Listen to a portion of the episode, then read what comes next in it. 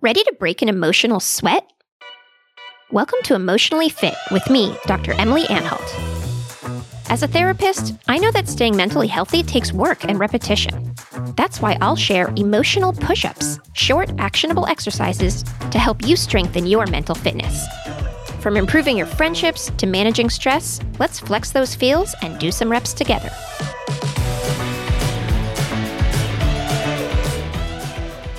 Hey there, Fit fans. I'm so excited to be here today with Anne-Laure Le Cunff, CEO of Ness Labs. Anne-Laure, thank you so much for being here today. Thanks so much for having me, Emily. It's such a pleasure. And I'm curious, what has your relationship to burnout been like over the last few years?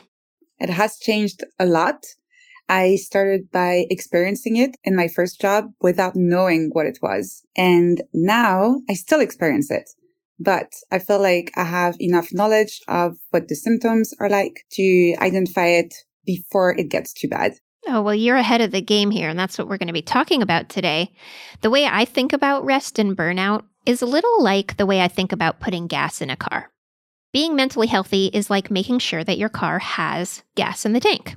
And when you have a long drive to do, it's a little inconvenient to stop along the way to get more gas, but if you let the car completely run out of gas, then it ends up being way more work. You have to call AAA, you have to walk to a gas station, you have to maybe deal with damage to your engine, etc. And most people I know don't wait until the car completely runs out of gas to stop to put more in. But when it comes to our work, it's really common for people to wait until they're completely burned out to prioritize rest.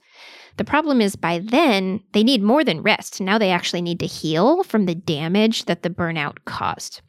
So, for this reason, when it comes to burnout, I think prevention is really important. Anne-Laure, I'm curious, what do you think about this idea?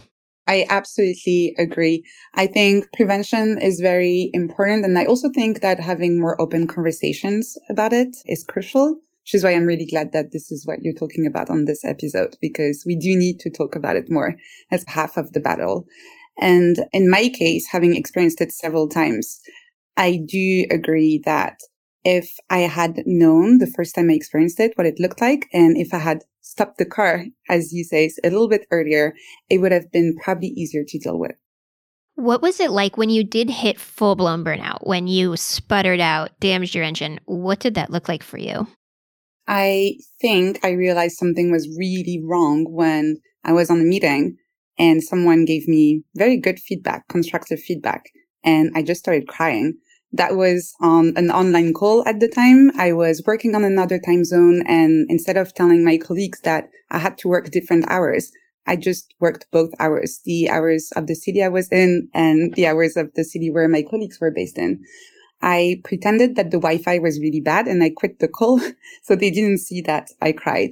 But that's when I was left sitting in front of my screen crying that I realized that something was really wrong. And I started wondering what exactly that was. Oh my gosh, I can completely relate. I have also faked Wi Fi problems to deal with something I've been feeling. But working two time zones hours, no wonder you were exhausted. Oh my gosh. Okay. Well, I think that leads perfectly into our push up today, which is to figure out what our early warning signs of burnout are. So these are the things that happen before we're completely exhausted that signal to us that we probably need some rest. So for some people, that might be that you stop eating lunch or that you're a little less patient with people in your life, or that you complain a little more, or maybe it's that you don't sleep as well. So, for those listening in, press pause here while you think about what your early warning signs are of burnout, or keep listening to hear Anne-Laure's.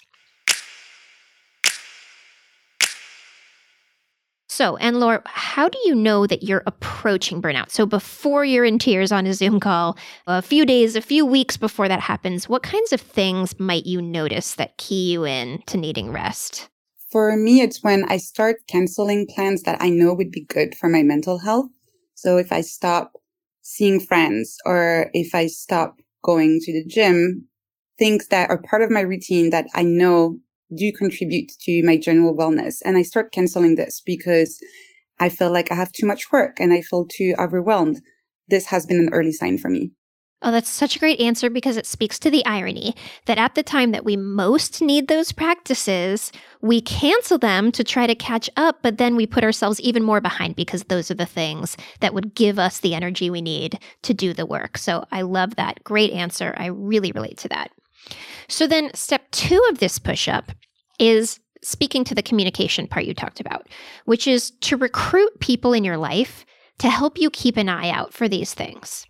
So maybe you email a colleague or have a conversation with your partner and you say, Hey, if you see me canceling the things that you know are actually really good for me, or if you see me skipping lunch three days in a row, or if you notice I'm complaining a lot about stuff I normally enjoy, will you please remind me about this conversation and give me a boost to take some rest?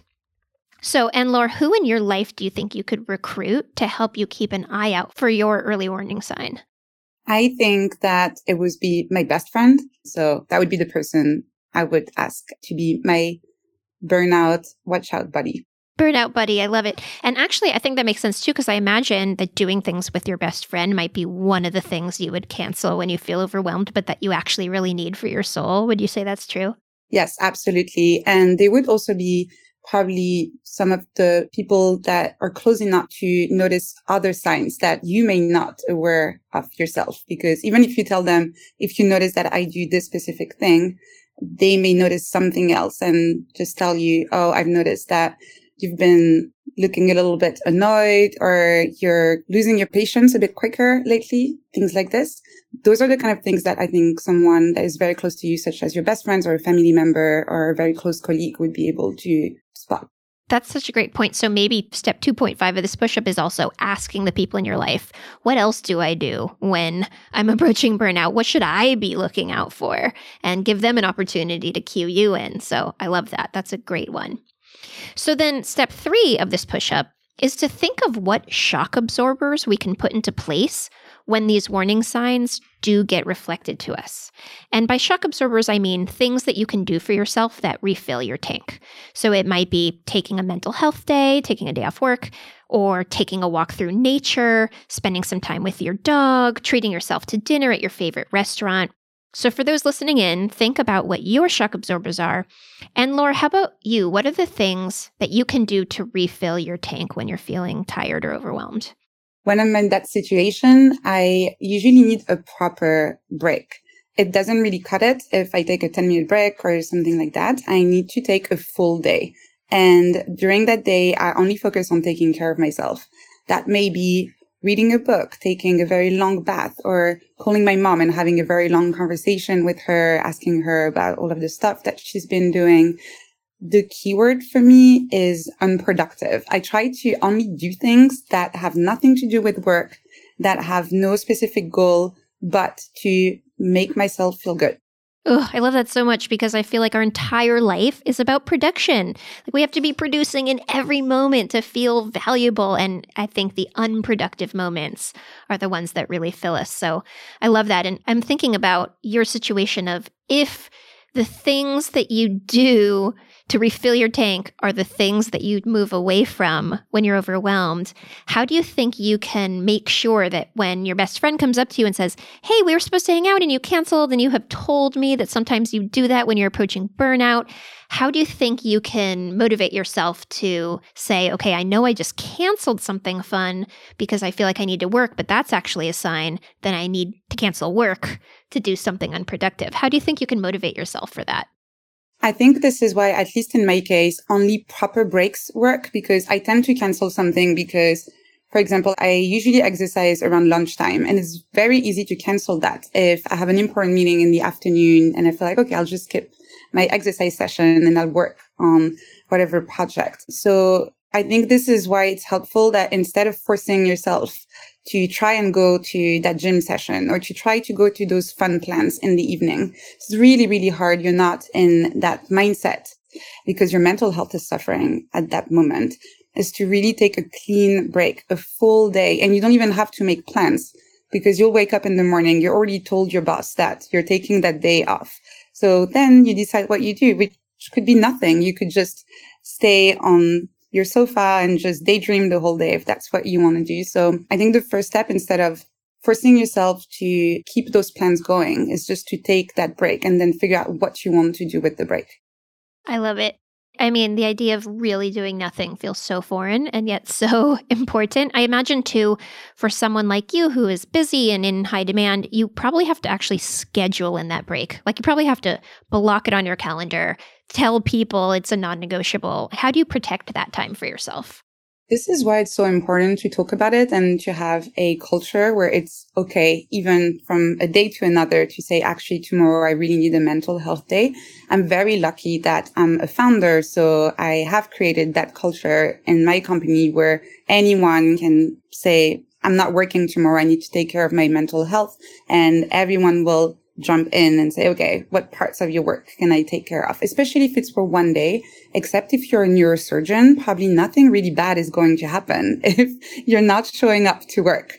I think it's really all about the culture. And unfortunately, I know that for some people, it may not be the case that they work in a company where this is the case. But I think if anyone listening is a manager or a leader or someone who has any kind of impact of the decision making of the company, creating that culture is also your responsibility.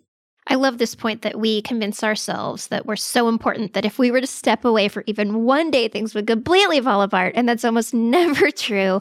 But I, I, almost think we have that attitude because otherwise it's like, why are we working this hard then if it's not this important? So there's there's a bit of a disruption we have to be willing to take on in order to think differently about that. So I love the suggestion.